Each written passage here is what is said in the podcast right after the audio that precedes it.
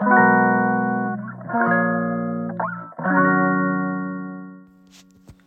はようございます。松田祐介です。このラジオは妊娠や出産に関わる麻酔酸化麻酔を専門とする麻酔科医私松田祐介が普段感じたり考えたりしたことを発信していく番組です。いや実はですね先ほど撮った放送を予約投稿するのを間違えて投稿してしまったので明日の朝分がなくなってしまうっていうことになって、まあ、急遽ですね追加でもう一本取ろうということになりました。えっ、ー、と実はですね最近昨日か一昨日あたりかなツイッターでその針いわゆるのことについてツイートがあったんですね。いわゆるですねあの発経っていうんですか？あの経絡あの気候とかそういうとこに出てくるやつですよ。東洋医学で使われる針皆さん受けたことってあります？実はですね私あの結構針自分自身受けることもあるし実は針をテーマにした研究とかもしてたんですよ。ちょうど今から10年ぐらい前なんですけども帝王切開の麻酔の時にその手術の終わった後の痛み止めの薬を入れるんですけどもそれの副作用でですねかゆみが出ちゃうんですよ。かゆくなっちゃう。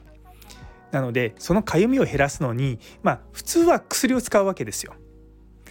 ただやっぱ帝王切開の後だとまあ授乳とかそういったこともあるので極力薬を使いたくないと。なのでいやなんかいい方法ないかなって言った時にちょうどうちの病院に鍼灸師の先生がいらっしゃったんですね。あの東洋医学の専門の先生なんですけどもでその先生と一緒に話してていや実はこの針だったらそのかゆみが効くかもしれないっていうのを教えていただいてで実はその針を使ってあのいわゆるランダム化比較試験っていうんですね研究をしたことがあるんですよ。でまあ結果は結果はあのネガティブって言ってあの使っても使わなくてもあまり変わらないっていう結果だったんですけども結構まあそれを論文で書いた時に針のことについてすごく調べたんですけれども実は針ってめちゃめちゃ研究されてるんですよ。面白いことに針の動物実験っていうのもあってですね なんかネズミの針のあの壺にですね針を刺すとかそういうのがあるんですよ。あの実はその針っていうのは日本とか中国とかだけじゃなくて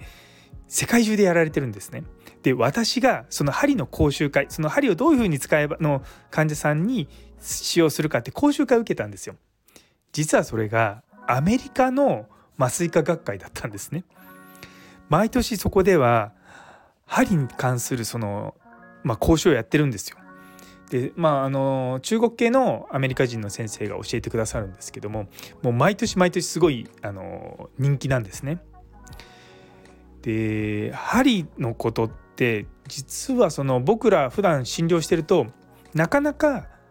使わないんですよ。なぜならば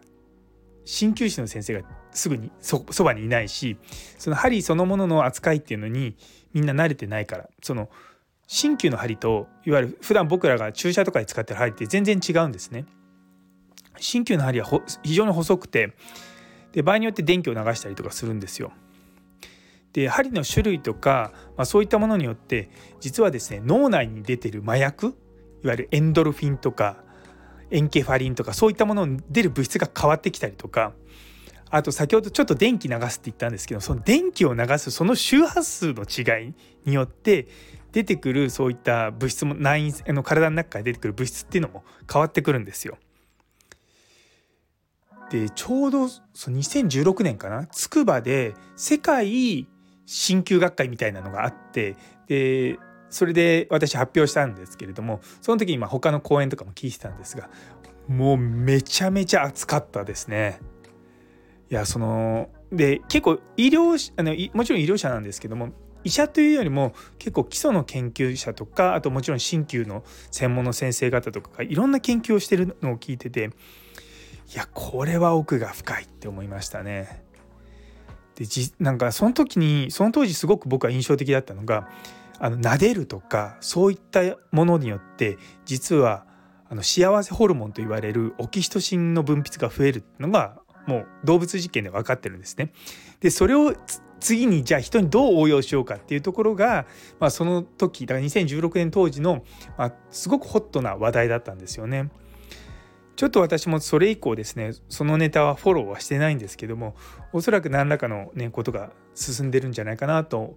思いつつそうオキシトシンっていうと、ね、あの自閉症の治療とかでも鼻からですねプシュっていってこうオキシトシン投与して治すっていうのもあるんですね。なので結構ですねその自分たちがその医学医学生の時とか習うその基本的ないわゆる西洋医学を超えたところに東洋医学というものがあるんですけども今その西洋医学と東洋医学の融合っていうものが一部で起こってるんですね。でそういったものをやるとですねめちゃめちゃ注目はされるんですよ。私もだからその針の研究した時に結構そのこれはどうなんだとか言ってこう問い合わせとかもあったのでまあまあ結構世の中的にはこう注目されるんだなと思いながらですねやってました。まあ、めっきりですね、まあ、針の研究はやってはいないんですけれどもまあやれと言われればいくらでもアイデアは出るって言い方変なんですけどそう研究だけじゃなくてね普段の診療でどう使っていくのかっていうことも、まあ、またちょっとやってもいいのかなというふうにちょっと思い始めております。そうそうそうあそうそうそうとか言っちゃいましたけどあの実は骨盤いわゆる逆子の治療に対しての針の研究って実はめちゃめちゃ有効なものがあるんですよ。あの小指の爪の足の小指の爪のところにですねツボがあってちょっと名前忘れちゃったんですけどそこにですねお灸をすると逆子が治るっていうのがあるんですね。でそれがあのいくつかの研究をを合わせてもちゃんと効果があるっていうのが分かってるんですよ。なんであのうちの病院のスタッフが妊娠してで逆子になったってどうしましょうって言われてもちろん逆子体操とかするんですけどいやよかったらうちのその鍼灸師の先生いらっしゃるからそれでそこでちょっと治療してもらったらってやったんですけどもまあ結果はダメでしたあ、逆子のままだったっていうまあでもねあの